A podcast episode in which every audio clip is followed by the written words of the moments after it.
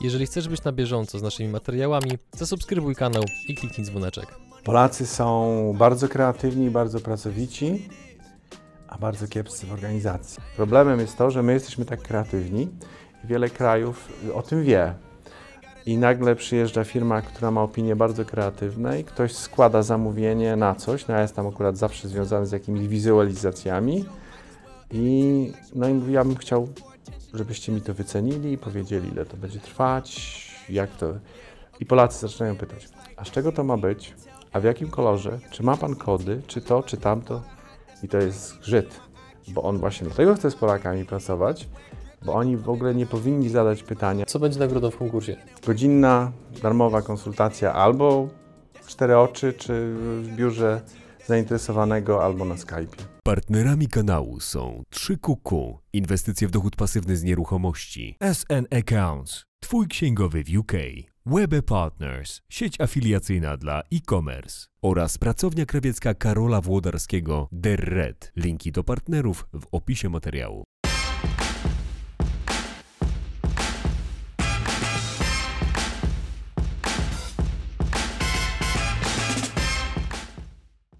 Na samym początku wywiadu należą się podziękowania pani Joannie Marciniak, dzięki której mamy. Dzisiaj naszym gościem jest e, pan Marcin Czajkowski, który opowie nam o tym, jak to jest być super handlowcem z kategorii międzynarodowej, tak? Mocniej chyba się nie dało, bez co? słowa super.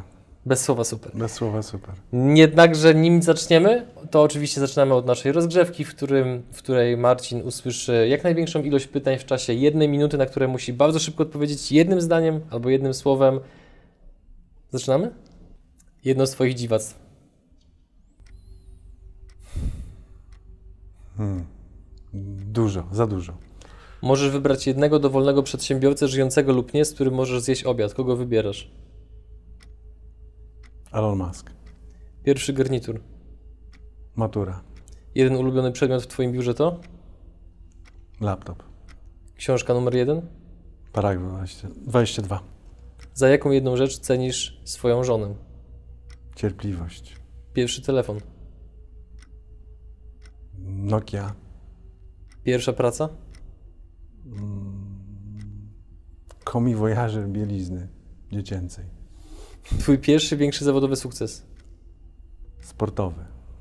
Jaką jedną radę dałbyś samemu sobie z początków kariery? Cierpliwość.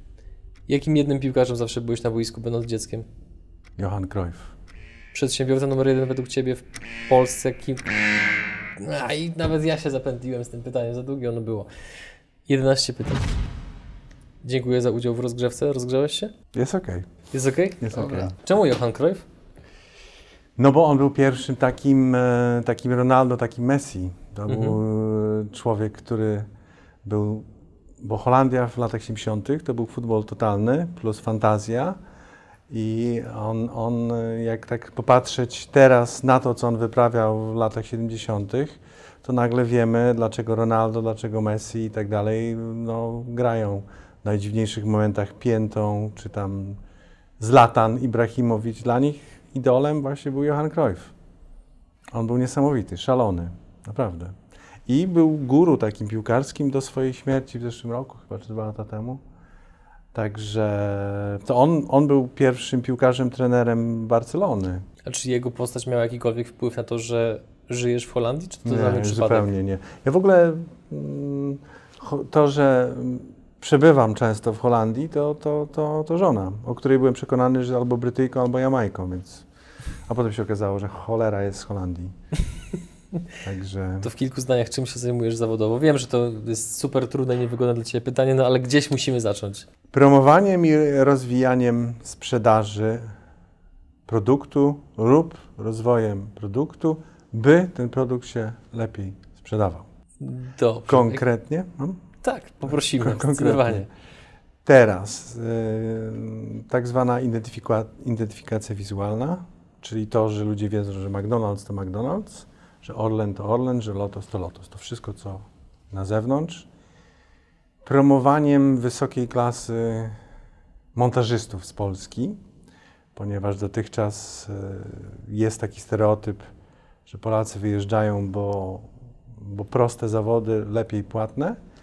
A ja znalazłem taką niszę, że polscy montażyści wysokiej klasy z certyfikatami, językami, międzynarodowym doświadczeniem no, sprzedają się doskonale, robią fantastyczną robotę i, i sami są też bardzo zadowoleni, bo organizacja tam, gdzie pracuję, jest jakby trochę lepsza, więc oni trochę oddychają.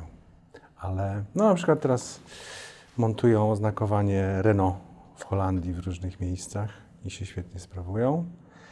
Oprócz tego będę sprzedawał, czy promował, rozwijał lampy LEDowe do szklarni, które powodują, że Polska, która jest już ogromnym eks, eksporterem żywności, będzie tym eksporterem jeszcze większym i jeszcze bardziej konkurencyjnym. W jaki sposób znajdują Cię klienci? Ty, czy Ty szukasz zleceń, czy już to klienci znajdują Ciebie? Jak to się odbywa? No, z powodu mojego wieloletniego doświadczenia wieść niesie. I najczęściej ja jestem takim bardzo mo monogamicznym partnerem, dostawcą, czyli najczęściej pracuję z ludźmi, no z oświetleniem mam do czynienia od 1997 roku, z identyfikacją wizualną od, dwa, od 2000 mniej więcej. I te świadki są wbrew pozorom bardzo małe. I wyniki, które udało mi się osiągnąć przez lata, powodują, że jeżeli ktoś ma jakiś problem, nie ma pomysłu, to dociera do mnie. Których, z których wyników jesteś najbardziej dumny? Wzrost y, obrotów firmy, dla której pracuję w identyfikacji wizualnej, ponieważ w ciągu paru lat mojej tam działalności, czyli w Holandii, w Beneluxie, bo Belgia też wzrosły 60-krotnie. 60-krotnie. 60 Oczywiście no, poziom był dosyć niski, ale mimo wszystko to, z tego jestem najbardziej zawodowo dumny. To patrzę na ten wzrost te 60 razy, no to to musiała być, to podejrzewam, że ta przygoda jeszcze trwa wciąż, tak? To tak. się nie, nie, nie zakończyło. Znaczy teraz e, no, obroty są trochę niższe, bo to identyfika identyfikacja wizualna jest związana tak trochę falami. Mhm. Są lata, kiedy banki nawzajem się kupują, firmy się tam, i one natychmiast chcą się identyfikować, żeby klient jak najszybciej wiedział, że to my mhm. jesteśmy nowym właścicielem, a nie ten tam poprzedni. A, mm, a potem to troszeczkę opada. Po drugie, w Europie Zachodniej jest dużo spokojniej niż w Polsce. To Polska jest takim dynamicznie rozwijającym się krajem, gdzie bez przerwy ktoś kogoś kupuje, ktoś upada, ktoś powstaje. I to wszystko jest związane właśnie z tak zwaną identyfikacją wizualną. Wielkie logo, mniejsze logo, 100 sklepów, to wszystko musi być identyczne. Ideałem jest Coca-Cola czy McDonald's. Gdziekolwiek na świecie wylądujemy, to wiemy, że to jest McDonald's, a to jest Coca-Cola. Wszystkie firmy do tego dążą. Co zrozumiałeś podczas tej drogi, tego gwałtownego wzrostu 60 razy do góry? Czego się nauczyłeś? Co najbardziej pamiętasz? że Europa jest strasznym tyglem kulturowym i nie zdajemy sobie z tego sprawy. Unia Europejska, symbole i tak dalej, a wbrew pozorom 1000, 1500, 2000 kilometrów dalej, mimo że jesteśmy ciągle w tym centrum Europy, ludzie myślą inaczej, mają zupełnie inne emocje i podejście, które nam się wydaje absolutnie naturalne, nasze polskie, kompletnie nie zdaje egzaminu. Jakiś Czasami. przykład? Polacy są bardzo kreatywni, bardzo pracowici, a bardzo kiepscy w organizacji. I to było największe zderzenie. Są też często niestety kiepscy w komunikacji. I my lubimy mówić o nas, i jest to zgodne z prawem, to załatwimy, to zrobimy, nie, nie martw się i tak dalej. Są kraje, gdzie to zupełnie nie, nie trafi. Konkret, w punktach. Tego musiałem się nauczyć. I co bardzo się też przydaje teraz w Polsce. No teraz jestem trochę starszy, trochę spokojniejszy i słyszę dyskusje. Anegdota, kiedyś e, mój kolega opowiadał mi, że był świadkiem czterech dyskusji w różnych panelach na ten sam, o tym samym problemie. Wszystkie się zakończyły i żadna nie przyniosła rozwiązania. Ale powiem, że to nie było w Polsce tak źle nie jest. Ale te, tego się nauczyłem, że często my no, mamy problem, spędzamy 2-4 godziny na opisywaniu problemu, narzekaniu, no nieważne, no i na tym się kończy. Mhm. No są takie kraje, że nawet ten problem już nie jest ważny. Nie jest ważna przyczyna, kto zawinił, czy my, czy wy i tak dalej. Bęc. Siadamy z rozwiązaniem, czy ono jest dobre, czy złe, to już jest inna sprawa. Bez tego rozwiązania spotkanie jest stracone. Co zrobiłeś inaczej? Albo co robisz generalnie inaczej, że udaje Ci się być tak skutecznym w tym, co robisz? W kontekście i tego 60-krotnego wzrostu, ale też zakładam, że też innych suk- sukcesów zawodowych, które były.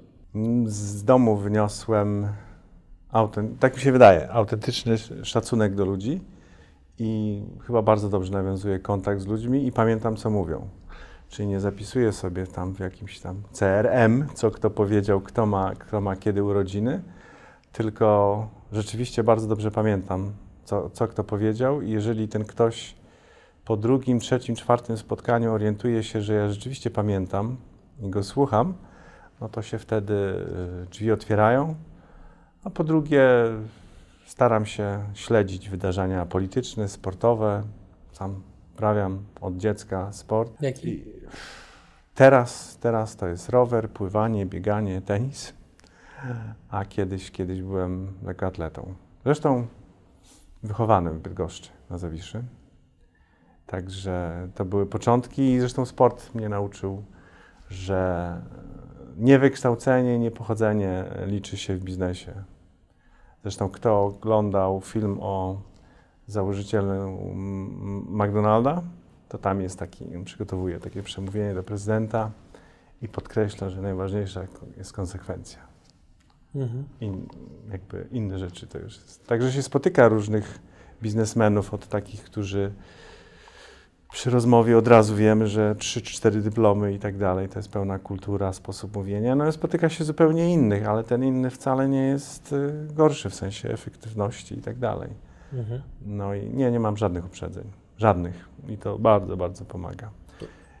I na przykładzie, no właśnie teraz moim klientem jest taka firma, która autentycznie zaczynała od garażu. To było dwóch panów garaż i taki mały busik.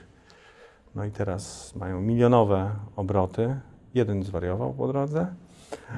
A milionowe obroty, 60 osób zatrudniają, to są teraz cztery firmy i tak dalej. I wiem, że do dzisiaj, może się tego w Polsce nauczyłem, że mnie w ogóle to nie powyszyło, ale wielu, wielu osobników bardzo, bardzo wygląd biura, wygląd osób bardzo rzutuje na ich późniejszą decyzję i tak dalej. I to jest gigantyczny błąd. Czyli to biuro według niego musi być ładne, to, siam, to, wam, to, a, a no teraz akurat pracuję, ale mm, wolontariat totalny z taką firmą z Holandii. Szaleni trzej inżynierowie wymyślili oświetlenie bezprzewodowe. Nie potrafią w ogóle tego sprzedać. Zresztą nie słuchają mnie, to swoją drogą. I to też jest obecnie wielki garaż e, z dobudowanym biurem. Siedzi trzech takich rozczochranych i, i, i tam coś sobie majstrują. No, wymyślają niesamowite rzeczy. A, a w przerwach e, budują stare samochody. A mają pieniądze, bo mają subwencje, bo w niektórych krajach za innowacyjność dostaje się spore pieniądze. Oni wygrywają różne konkursy, granty, jak w Stanach. I to powoduje, że trochę za spokojni są w tym wszystkim. Nie mają takiego głodu, który na przykład jest w Polsce, ale są niesamowici. Każda godzina z nimi to jest przeżycie. Dlaczego zdecydowałeś się na wolontariat? Bo wierzę, że to prędzej czy później wypali. To znaczy, wolontariat, mamy tam jakiś układ, coś tam kiedyś, jak się coś uda, za, zapłacą. Wprowadziłem ich produkt do Shella, tylko że go wyprodukować nie potrafią, bo oni są fantastyczni e, w wymyśleniu, w konstrukcji, a produkcja to jest jakby inna bajka i bardzo dużo błędów po drodze po- popełnili. Ponoć się za 4 tygodnie coś ruszy ale, ale gdybym na przykład był tylko z nimi związany, to już bym umarł z głodu. Ale cały czas cierpliwie czekam, aż, aż ten pierwszy produkt ruszy, będzie sprawdzony, czyli może za rok coś to przyniesie. Z jakimi markami ogólnie współpracowałeś na przestrzeni minionych lat? Ale klientów czy Mhm. Orlen? Na przykład pylony, czyli tam, gdzie widzimy, dlaczego paliwo jest tak drogie, w środku oświetlenie to był mój pomysł. Czyli Orlen, pierwszą, pierwszą, pierwszym klientem takim e, paliwowym to były stacje paliw rafinerii gdańskiej. Ta firma już nie istnieje, Lotos wchłonął. Mhm. A, potem właśnie jakieś bliskie. Jak udało Ci się dostać do Orlenu?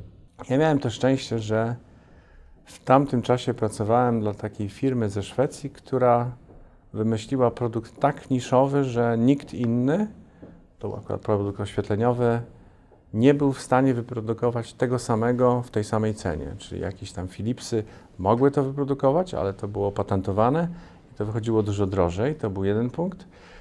Cena zakupu była od 7 do 10 razy wyższa niż analogiczne, ale oczywiście tam były wartości dodane.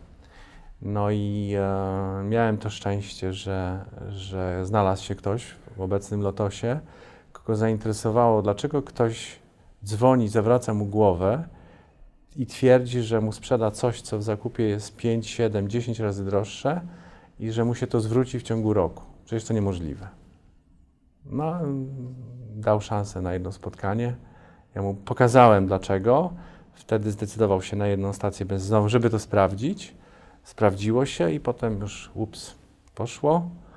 Potem, potem to jest znowu mały światek. I, I potem się to rozniosło. Tu w ilu stacjach benzynowych stoi ta technologia? Jest używana ta te technologia? Znaczy ona, ona się powolutku niestety, bo to było związane ze technologią świetlówkową, czyli to powolutku zanika, ale no wszystkie Orleny, bo mogę strzelić, wszystkie Lotosy miały, miały ten, ten, ten pomysł i no i między innymi o to, o, o to poszło rozstanie z firmą, dla której byłem tam dyrektorem handlowym. No myślę, że kiedy właściciel zobaczył, jakiego bonusa musi wypłacić, to mu się nie spodobało. Jaki to był urząd wielkości? Nawet nie wiem. Naprawdę na tamte czasy to były spore pieniądze, ale, ale ja miałem tego pecha. To była, to była moja największa, w tym roku okazało się, że nie największa, ale w danym momencie największa porażka zawodowa, która spowodowała, że założyłem działalność e, jednoosobową, bo w tamtych czasach prawo pracy nie było tak mocne jak teraz. No i, no i zostałem zrobiony w trąbę, mówiąc brzydko. Bardzo to przeżyłem, no ale wyciągnąłem też wnioski. Jakie? Założyłem działalność i zawsze podchodziłem do klienta już jako partner, czy do, do partnera, który miał tam coś dostarczać, produkować, rozwijać. Po drugie, nigdy więcej już nie pracowałem dla jednej firmy. Czyli zawsze od 2003 roku mam minimum trzech klientów, partnerów, jak tam nazwać. No i to tam chodzi. Ten stołek, zresztą to jest typowy zasada zarządzania, że stołek musi mieć minimum trzy nogi. No i tego się bardzo twardo trzymam. I dobrze na tym wychodzę, bo oczywiście to, to faluje, a ciągle, ciągle mam z czego żyć i, i bynajmniej nie boję się jakichś tam przestojów i tak dalej.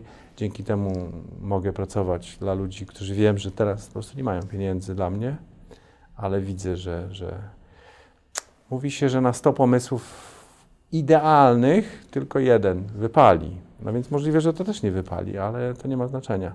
Ci ludzie na pewno coś prędzej czy później wymyślą, co będzie jakimś przebojem.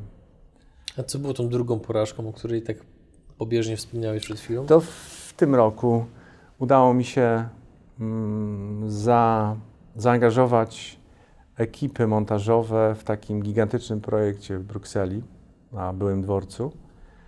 O, mon, montaże jakichś takich okien ważących 800 kg za, za pomocą specjalnych pająków, joysticków i tak dalej. Okazało się, że nasi chłopacy doskonale sobie z tym radzą. Robią to szybciej, dokładniej i tak dalej. Nasi chłopacy, czyli Polacy. Tak, Polacy. Pod tym względem jestem be, bezwzględnym patriotą, bo um, tak jak Polacy są kreatywni, pracowici, no i w porównaniu do bogatych krajów Europy Zachodniej to nie jest tak, że trzecia, czwarta i on wychodzi. Wręcz czasami miałem problemy z inspektorami prawa pracy na zachodzie, którzy potrafili siedzieć na, na przykład na budowie i potem mieć do mnie pretensje, że e, powinny być trzy przerwy po godzinie na przykład, a były dwie po 15 minut i jest to niezgodne z prawem. Jeżeli się to powtórzy, to będą jakieś kary i tak dalej, ogromne zresztą. Więc e, tym się to różni. A dowcip polegał na tym, że mam, za bardzo zaufałem swojemu partnerowi, który jak się okazało i część pieniędzy spłynęło, to stwierdził, że on na tym nie zarobił i nic mi nie zapłaci.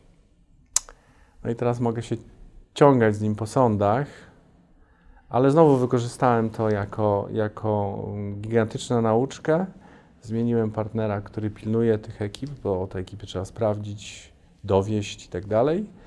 I od tego momentu idzie bardzo dobrze. I na to wygląda, że ten rok następny będzie bardzo pozytywny. Ale przyznam się, że te 2-3 miesiące temu, kiedy się zorientowałem, bo to tak dochodziło do mnie, że najpierw, że później, potem, że połowa, potem, że jedna trzecia, a potem, że nic, no to jednak. A ile miał zapłacić? Kwota? Dla mnie samo fee wynosiło 100 tysięcy. Euro. Nie, złotych, Złotych. złotych. Ale to było tak, że ja miałem różnych partnerów, którzy się też zajęli. I oni też nic nie zobaczą. Więc yy, i to wynika nawet nie, że ktoś chciał nas okraść. To nie wynika z tego.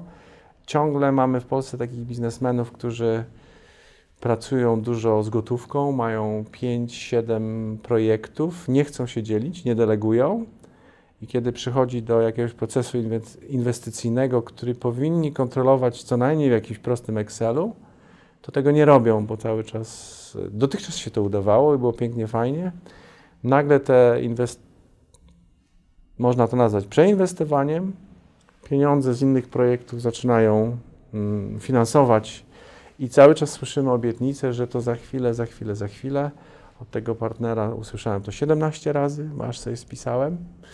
E, pisemnie, pisemnie, bo już takich to już nawet nie, nie, nie mówię. Czyli na pewno w oczach wielu, którzy to oglądają, byłem bardzo naiwny i tak dalej.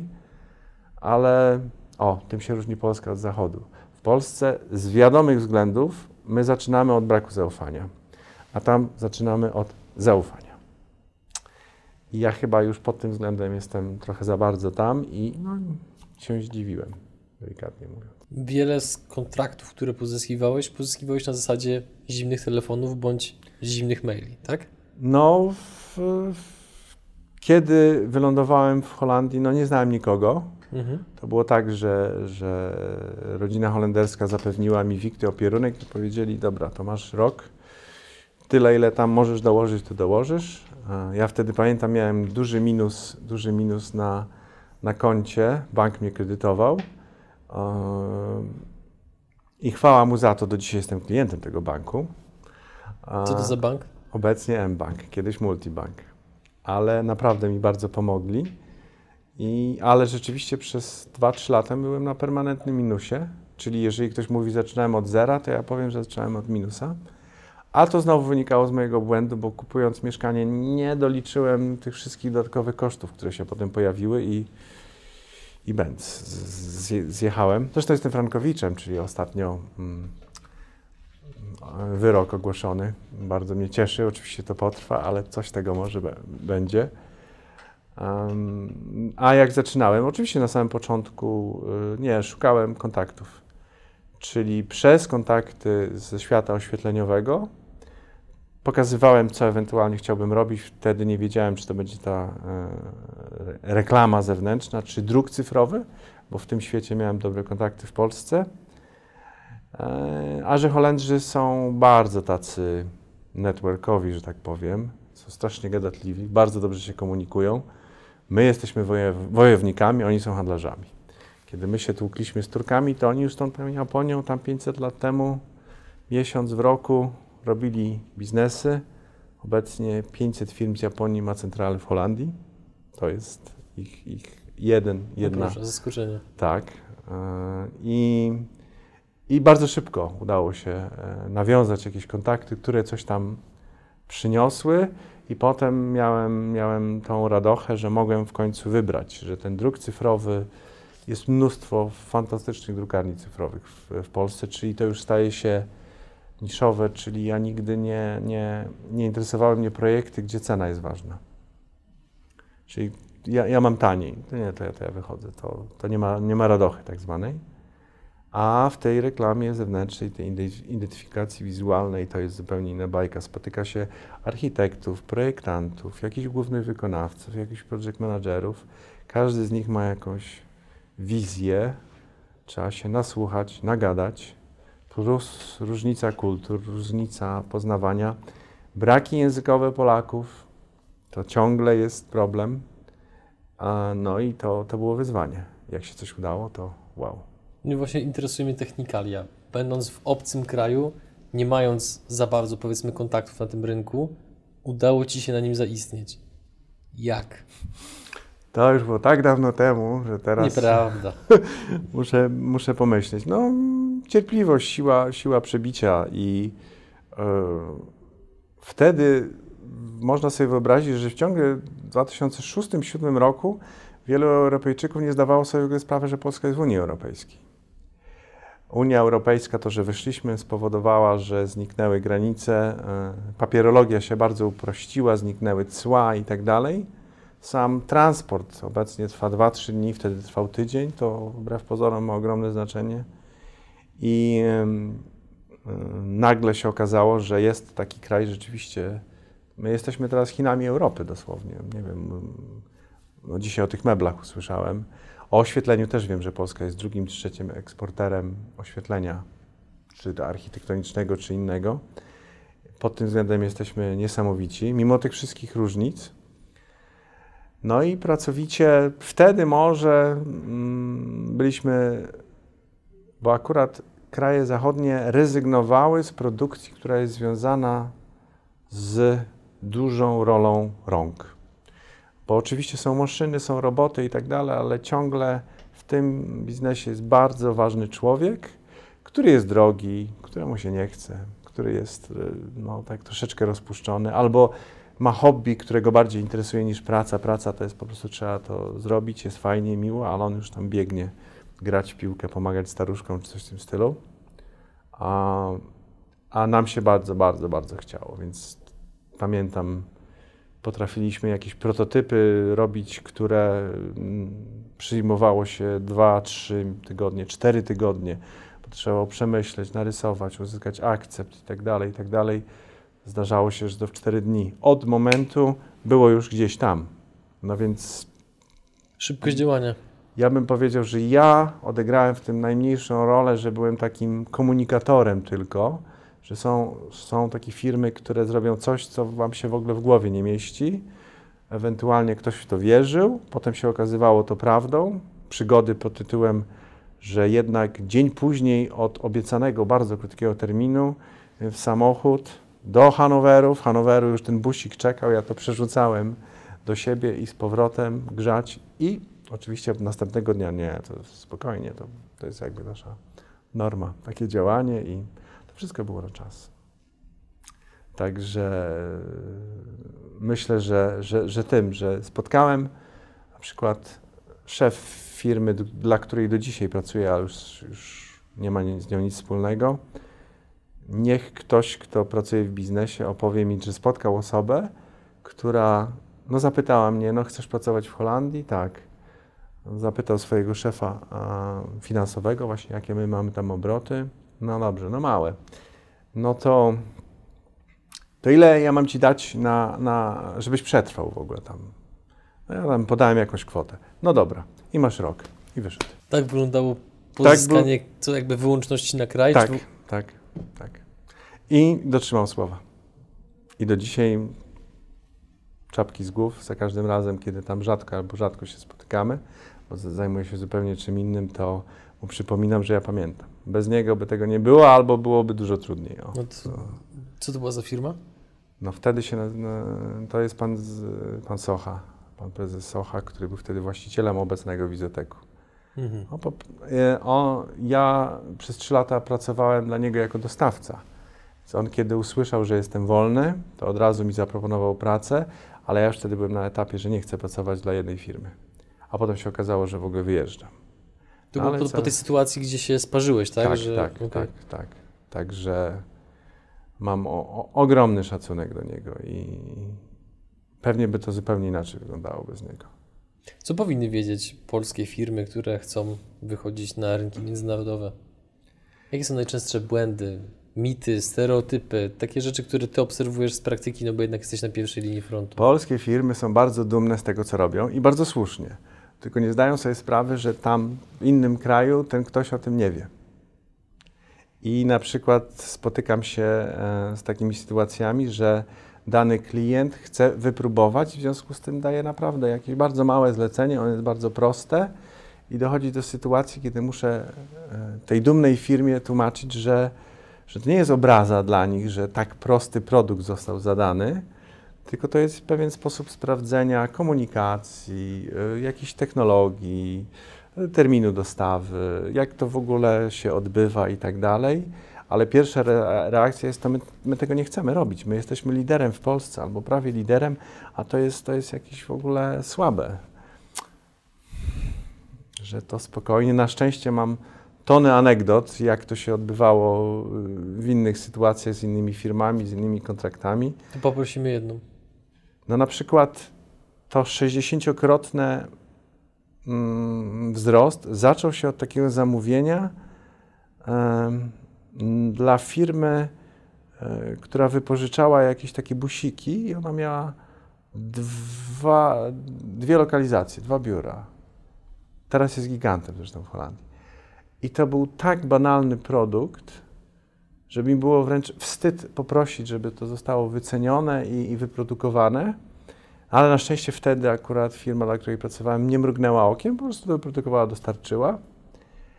A następnym kontraktem to już było 180 lokalizacji dla firmy Vodafone.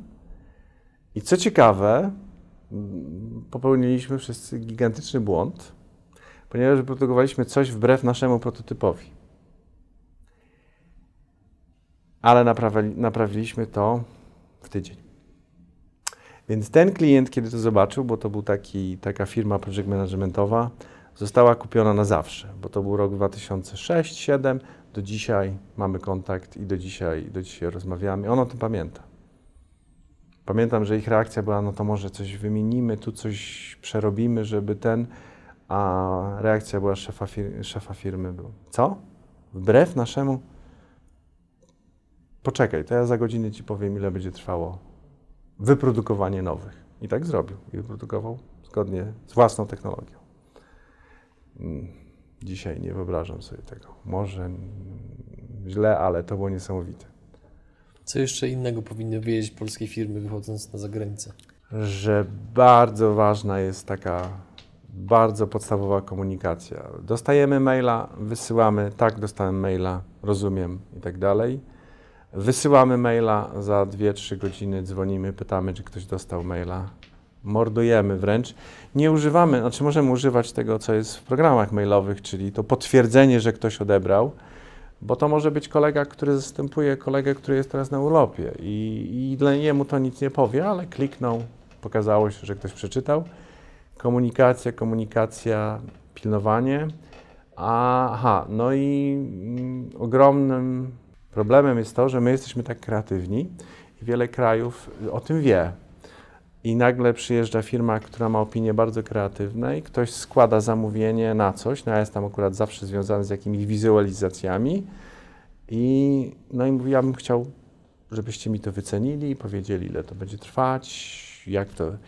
I Polacy zaczynają pytać, a z czego to ma być, a w jakim kolorze, czy ma pan kody, czy to, czy tamto? I to jest zgrzyt bo on właśnie dlatego chce z Polakami pracować, bo oni w ogóle nie powinni zadać pytania, ewentualnie, czy chce Pan, żebyśmy zaoferowali Panu nasze kody, nasze o, propozycje. On powie tak. I tak mamy to robić. Mam codziennie takie zderzenia, bo oni nie mają technologii. No właśnie dlatego z nami rozmawiają, bo nie mają tej technologii. To my mamy, ale to kosztuje. No to trzeba tak to skalkulować, żeby to się gdzieś tam schowało i tak dalej. Można też technologię oddzielnie sprzedać. Mm, właśnie takim najfajniejszym chyba przykładem, kiedyś zadzwonił pan, który jest szefem marketingu Kawasaki na Europę. Holender oczywiście. I powiedział, że ma wielki problem. I on by bardzo chciał, żebyśmy pomogli, bo on wiedział, że poprzednie salony Kawasaki, właśnie ta firma, dla której ciągle coś robię, robiła, on, on dostał od swojego japońskiego szefa polecenie, w cudzysłowie samuraj, w ogóle to mnie interesuje co jak, a on nie ma o tym zielonego pojęcia. I chciałby nam o tym powiedzieć. Przyjechaliśmy, do tego stopnia było to ciekawe, że koledzy z Francji też przyjechali, chcieli to zobaczyć. On miał zdjęcie. Takie małe zdjęcie, że tak wygląda nowy salon Kawasaki w Japonii. I na podstawie tego zdjęcia on ma tam 400 miejsc w Europie przebudować. Dziękuję. I tak, help. No i krok po kroku. Mu powiedzieliśmy, jak to będzie wyglądać, ile to będzie kosztować, jak, to, jak, jak ma zorganizować przetarg. Zresztą potem wygraliśmy. Um, było bardzo śmiesznie, bo on usłyszał, że musimy tak zwany brandbook zrobić. Czyli to, to zdjęcie przerysować, pokazać, jak te salony z zewnątrz powinny wyglądać, czego się składać i tak dalej. I on, no dobrze, to złóżcie na tę ofertę i napiszcie oczywiście, ile to będzie trwać. No ja oczywiście spytałem fachowców i oni, Marcin, trzy miesiące. A ja grzecznie, trzy miesiące. Nie, nie ma takiej opcji, to w ogóle co to, co przecież to, to jest bardzo proste dla was i tak dalej. Musiałem znaleźć kompromis, więc myśleliśmy, że on akceptował trzy tygodnie, ale tam taka gwiazdeczka, którą też zaakceptował, no będzie to trwało dłużej, jeżeli on będzie zmieniał, komentował, poprawiał i tak dalej. No trwało 6 miesięcy. Ale, ale po pierwsze, pierwszy brandbook kupił, potem drugi brandbook kupił, potem według tego brandbooka zorganizowano e, e, przetarg, który właśnie wygraliśmy. Także Czyli zamiast zasypywać go ogromną ilością pytań, to wy tak naprawdę no, na podstawie tego zdjęcia zbudowaliście, no, zaprojektowaliście wszystko. Tak. I, I wbrew pozorom Polska jest gigantycznym krajem produkcji, a tak zwanych projektantów, designerów i tak dalej ciągle nie mamy zbyt wiele. Albo nie potrafimy się e, sprzedać. Mhm. Powiedzieć wprost komuś, że to będzie kosztować. Bo ten brand to kosztował taki bardzo ładny sportowy samochód tyle mniej więcej. Ale ten, ten gość, on wiedział, jaka wartość jest w tej, książeczce, która się składała z 30 stron, e, pełne, pełnej rysunków, opisów i tak dalej. I, no i przez ileś lat potem to wykorzystywał. A u nas, u nas myślę, że to byłby zgrzyt, gdyby pan prezes dowiedział się, że ma, nie wiem, strzelam, 100 tysięcy zapłacić za taką książeczkę, ale, ale po co, dlaczego? Nie, to ja nie chcę. I, i, no, i, aha, no i wielkim błędem Polaków, który też jest uzasadniony, jest to, że my, my potrafimy wszystko. Bo my potrafimy de facto wszystko, szczególnie jakichś budów, instalacji i tak dalej. Nie wolno. Jesteśmy najlepsi w kładzeniu podłóg. Zdobywamy kontrakt, a potem ewentualnie możemy pokazać, że jak ktoś ma problemy, to mu pomożemy. I wtedy dopiero ktoś przyjmuje, że rzeczywiście oni potrafią bardzo wiele, więcej niż nasi bardzo wyspecjalizowani ludzi, ludzie w czymś. Polacy są też dużo bardziej elastyczni i tak dalej. Także pod tym względem nadawałbym się do jakiejś propagandy sukcesu. Także. W jaki sposób się dobrze sprzedać za granicą, żeby właśnie nie być postrzegany jako taka firma, która jest od wszystkiego, która jest uniwersalna, która jest najtańsza? W jaki sposób sprzedawać się z godnością za granicą? Znaczy z godnością. Sprzedawać to, w czym naprawdę jesteśmy bardzo dobrzy. I to nie tylko dotyczy Polski, bo na przykład znam w Holandii taką firmę, która jest importerem, eksporterem oświetlenia niszowego, czyli żarówki, strzelam, do okrętów, do samolotów, do piecyków, do pociągów, do do statków kosmicznych i tak. I to jest taki core, od tego w ogóle zaczynają e, rozmowę z kimś tam. A to, że oni 90% obrotu to są lampy zwykłe, tam uliczne, przemysłowe i tak no to potem ten klient się o tym później jakby dowiaduje, ale tego jest 100, a takich firm na przykład są 3 w Europie. Czyli trzeba mieć zawsze coś, w czym jesteśmy ewidentnie, bezdyskusyjnie wyjątkowi. Szybkość dostawy, szybkość produkcji, mm, kształtowanie czegoś, czego ktoś nie potrafi. Znam taką firmę w Niemczech, która potrafi y, pokryć y, plexi taką specjalną powłoką, to jest ich patent. No, jest 50 firm, które to potrafią, ale oni potrafią to zrobić szybko i taniej. Więc oni o tym opowiadają, a to, że oni robią jeszcze mnóstwo innych rzeczy, to jakby to później czyli, czyli bardzo konsekwentny konkret. Zresztą ja też popełniałem takie błędy, bo pamiętam pierwsze swoje spotkania, nie wiem, firma Total. 200 miliardów obrotu, coś w tym stylu i tak dalej. I byłem stukany przez jakichś swoich kolegów francuskich, że jestem za mało konkretny jakiś tam. A i wy, wyprowadzali mnie. Mówi, Marcin, mówisz o 10 punktach, on nie nadąża, on jest zagubiony. Ty masz powiedzieć o tych dwóch, bo to są te najważniejsze, a to tam później wyjdzie. No i wracałem, medc. I bardzo dużo mnie takie spotkania nauczyły, bo często byłem wrzucany po prostu na głęboką wodę tutaj. To mów. Coś tam czytałem, byłem w miarę przygotowany, ale, ale później słyszałem, że, że, że konkret, że za dużo, za szybko. No i teraz. No. Polacy też mają problem z tak zwanym e, small talkiem, który jest absolutnie, ewidentnie, no chyba, że się z kimś bardzo znamy, chyba, że klient mówi, no ma mało czasu, straight to the point. E, my tu w Polsce nie, nie, nie mamy tego. Nie, nie, nie, siadamy, kawa, herbata, piłka nożna, polityka no, unikamy, no ale ogólnie pogoda, rodzina, co tam, co tam. Tam mnie w Szwecji nauczono, że, że o biznesach to się rozmawia po, po, deser, po, po deserze. To jest oczywiście jakiś tam przenośnie, jakaś przenośnia, ale, ale tak to mniej więcej działa. Więc jeżeli my od razu atakujemy, to... Takie fopa trochę. Tak. To, to oczywiście nie wpłynie, bo jeżeli ktoś ma fantastyczny produkt, no to on może przyjść w kaloszach zabłoconych i tak dalej, bo ten ktoś, często inżynier, tam od razu łypie i to jakby... Ale jeżeli walczymy z jakąś sporą konkurencją, to to takie obycie, luz, jesteśmy często spięci, często z daleka widać, że chłopaki naprawdę rzadko noszą garnitury albo marynarki i to też tak Yy, no, mam anegdotę polską, kiedy inna firma, dla której pracowała, no, weszła w konflikt prawny z takim gigantem na telekomunikacyjnym.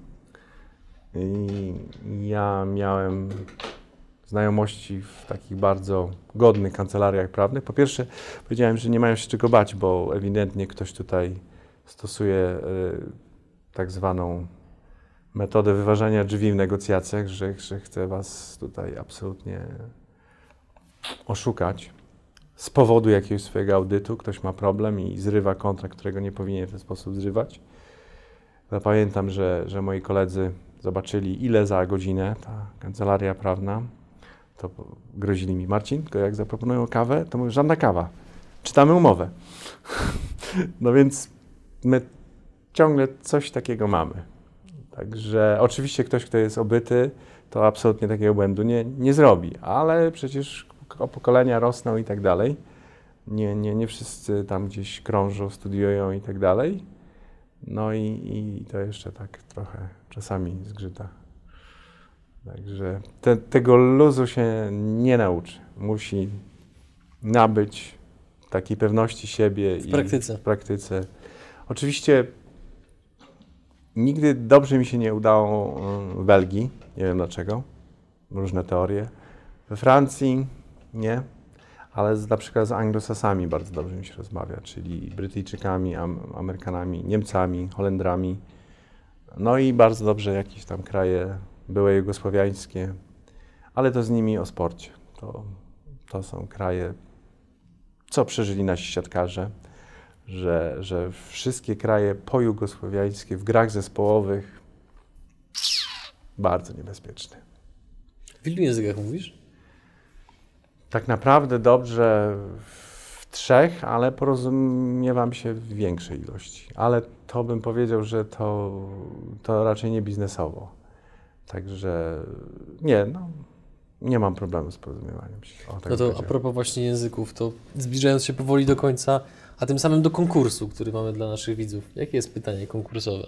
W ilu krajach robiłem interesy? Chociaż podajmy rząd wielkości, może żeby ułatwić. To, to są... Dziesiąt. Dziesiąt, tak? Dziesiąt.